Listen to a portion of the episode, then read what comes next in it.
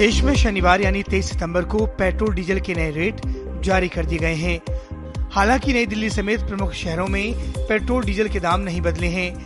कच्चे तेल की कीमत ब्रेंड क्रूड तिरानवे दशमलव दो सात डॉलर प्रति बैलर पर बना हुआ है।